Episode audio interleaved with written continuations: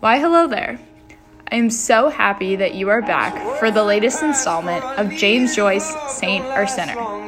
As always, I'm your faithful host, Megan Healy. Our next block of episodes feature the music of Irish singer Dermot Kennedy. While we listen to the words and sounds of this beautiful man, we'll be first talking about Ulysses chapter four.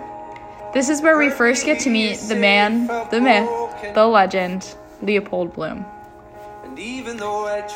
Joyce's character seems just like any other guy with a normal life, wife, cats, feelings, and thoughts.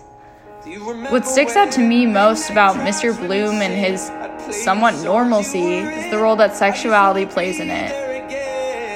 And this seemingly normal being, thoughts of sex and women creep into his head at almost every turn, while at home, at the deli counter, and just walking down the street.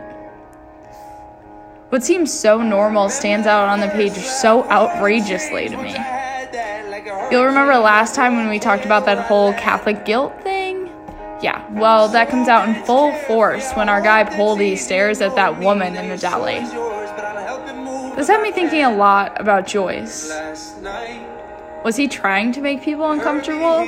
Or was he really just trying to depict the life as he knew it and how he thought other people knew it? He must have known that some people would be offended by his words, but I guess he's got a point.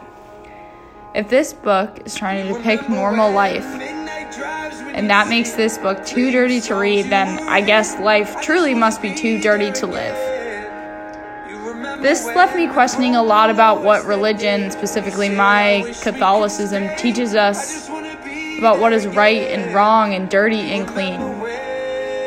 After sixteen years of Catholic education, I've never really quite worked out that if God made us in his image and likeness, why we should be so ashamed of our bodies and what they can do.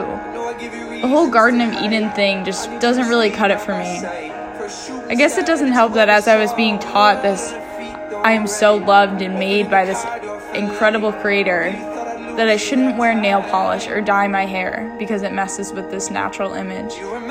That started in about fourth grade. Then in tenth grade, I would have to kneel on the floor to make sure my skirt touched it, and my socks would have to be pulled up no lower than two inches below my knee to make sure that none of my legs would be showing, to not distract the boys. I remember the great graduation dress debacle of what does sleeveless mean and are somewhat bare shoulders allowed, or is everything despicable. This book and my religion and the education I've been taught has really made me question what real life is versus what the church tells us it should be. What is normal and what we suppress because we're told to.